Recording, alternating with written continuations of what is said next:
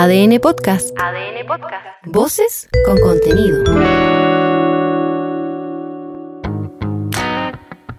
Hola, soy Leo Honores y te invito a hacer una pausa necesaria para conocer los temas que están marcando la agenda hoy. Sigue dando vueltas la pregunta. ¿Somos chilenos verdaderos o falsos? Otra vez la misma pregunta. ¿No está agarrando para el chuleteo? Hay algo que sí nos caracteriza. No solo los completos con té, ni aplaudir al aterrizar los aviones, ni mucho menos cantar el himno para los eclipses. Y es que no nos cuesta nada pasar de un extremo al otro. Yo creo que por un lado está bien, pero por un lado está mal. Somos pendulares. Un poco esquizoides. Medio Géminis. Algo.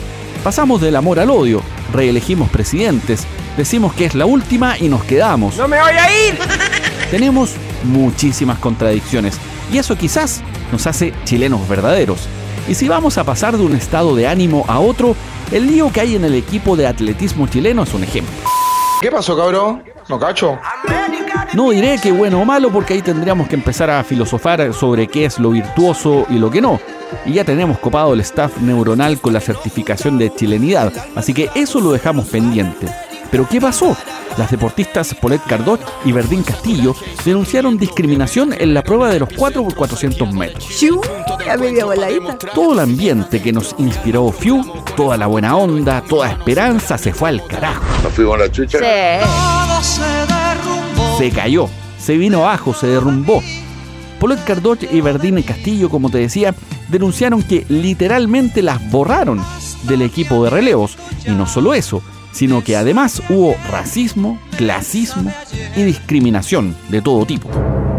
Los dardos apuntaron al entrenador de relevos, Marcelo Gajardo, y la mamá de Martina Bail, Jimena Restrepo, quien además es vicepresidenta de World Athletics. Por ahora, no es que haya habido una respuesta de los involucrados, pero sí de la deportista y capitana Martina Bail. En sus redes sociales comentó la situación.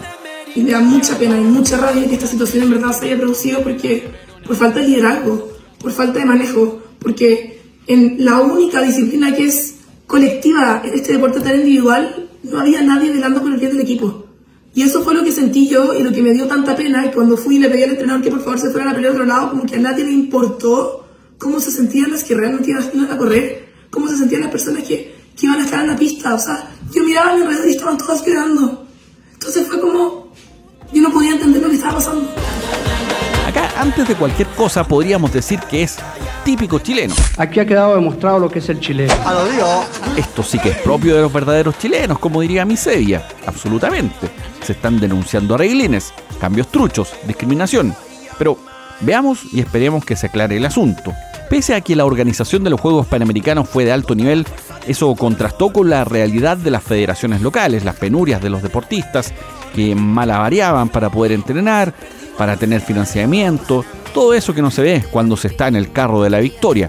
Y por supuesto, todos estos escándalos de arreglines.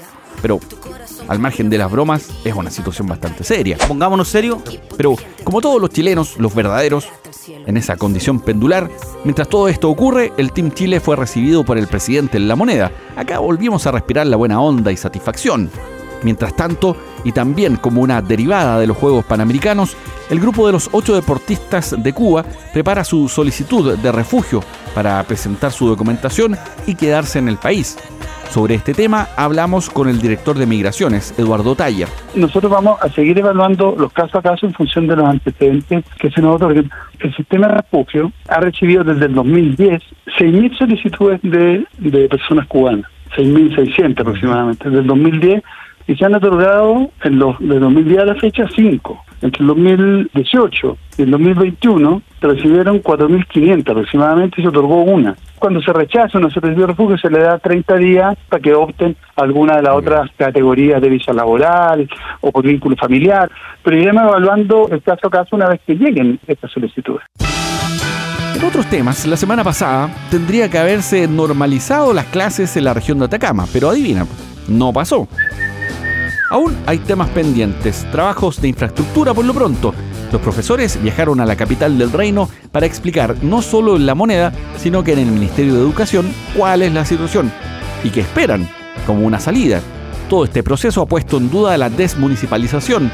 Más que mal, la crisis demuestra una pésima administración de recursos, tan mala que incluso está siendo investigada ante posibles delitos. Aunque ese es un carril paralelo, pero no menos grave. Prácticamente estamos a una semana de que venció el plazo de solución. Esto es irrelevante si consideramos que las clases van para dos meses ya suspendidas. Y así las cosas no se ve mucha opción de salida, al menos en el fondo del asunto. Este es el presidente del Regional de Atacama del Magisterio, Carlos Rodríguez. Lo concreto que había hasta el día viernes que tenían instalada faena en cinco establecimientos que chequeamos, eh, dos no llegaron no y todavía no llegan. Por lo tanto, cualquier salida al conflicto era una posibilidad, no te aseguraba nada y con esos datos pretendían bajar el paro, o sea, lo que le interesaba era el titular. Llegamos a acuerdo y la movilización llega hasta acá, pero las obras siguen pendientes. Además, se han denunciado algunas, ¿cómo decirlo? Mm, desinteligencias. Deja de defender, weón. Como el caso de dos empresas, mandatadas por organismos distintos, que llegaron al mismo establecimiento a realizar ambos la misma labor. Mientras, otros establecimientos siguen esperando por las visitas inspectivas. Dime si esto no es típico chileno. Es una comprobación de que los chilenos verdaderos, uno falso no te hace esta gracia. No, no. Hay que ser verdadero, original, certificado para una perla así. Pero esta es una cuestión del chileno. Somos así. Nacer WN desde el minuto uno. Pero yo como soy chileno ocurrió. El ministro de Educación Nicolás Cataldo es profesor, sabe perfecto todo lo que hay acá. ¿Qué significa ser domador de fieras? Dominar reuniones de apoderados, corregir pruebas fuera de horario, llevarse la pega para la casa, todo eso. Pero no contaba con la genialidad de la burocracia esa joya se guarda para que brille en grandes ocasiones, como esta. La búsqueda de apoyo del mundo privado se hacía bajo la premisa de que iba a ser más rápido. Y la verdad es que no ha sido más rápido. Ha sido prácticamente equivalente a los tiempos que ha demorado el propio servicio desde la lógica pública. Eh, porque en cualquier caso hay que levantar información de detalle y temizada de cuáles son los arreglos que hay que hacer, hay que ubicarlos desde el punto de vista del presupuestario, cuánto cuesta arreglar todas las cosas que hay que arreglar, implica instalar faena, implica comprar materiales, nada de esto es automático. ¿Qué más ha pasado? La noticia económica es el IPC, que tuvo una variación de 0,4% en octubre. Según los datos del Instituto Nacional de Estadísticas, la inflación acumulada en los últimos 12 meses llega a un 5%. Por cifra, va bien. Ojalá que baje de 1 a 3, como para no esperar en 4 el cierre de año. ¿Qué pasaste por ordinario? Eso podría ser de alto riesgo. Si vemos el detalle de las cifras de inflación, ahora es más caro irse de vacaciones, andar en auto, esto está relacionado al dólar y a los combustibles, está claro. Luego, subió el tomar vino. Puta que está caro, weón. Atento, Yus, haz tu milagro también es más caro tomar bebidas. Así que la opción de retirarse del equipo de Rayuela Corta no es mala idea. Sale carito, ¿ah? Bien salado. Estos datos del INE también nos tocan la fibra, desde la alimentación. Podemos hacer también ahí una certificación de chilenos verdaderos y falsos, porque ponte tú, si se toma vino y se va al rodeo, podría decirse que están certificados. Apoyan a los chilenos, ¿cierto? Apóyenlos, apóyenlos con chilenos. Si se toma once o desayuno con bebida, también clasifican, ¿o no? Es que los hábitos alimenticios nos definen también. Este Chile tan pequeño, tan aislado, tan en el fondo del mundo. Queda un mes y medio para cerrar el año. Vienen las compras de Navidad. Aquí el comercio tiene su gran momento y sabremos cómo cerramos el 2023 en cuanto a la inflación. Ojalá San Mario, San Mario Marcel, haga su milagro. Puedes llamar a Mario para que le responda. Lo otro es que no olvides que para superar la viudez por FIU, no pajarees. Pajaron. Y califica este capítulo. Dale like si te gustó. Comenta qué te pareció. ¿Nos ganamos una medalla? Sí, hoy día ganamos, hoy día ganamos si os quieren. O si no te gustó, lo encontraste fome, coméntalo igual. Quedo atento a tus comentarios. Así entregamos nuestra ofrenda diaria al dios algoritmo. Ya sabes, comentando, troleando, compartiendo y escuchando. Somos más que FIU volando. Me gustaría decirle que se fuera a la mierda, pero no puedo decirlo acá, digamos.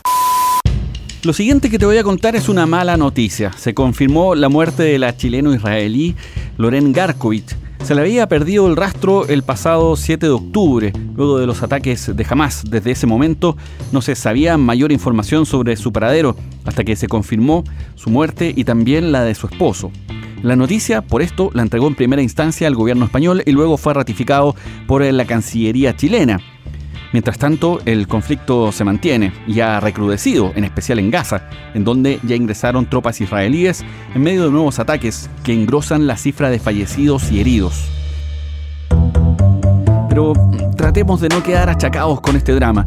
Lo siguiente que te voy a contar comprueba que la copia feliz del Edén es una fuente inagotable de diversión y locura. En materia judicial hay un lío de esos que, pese a ser graves, terminan siendo divertidos.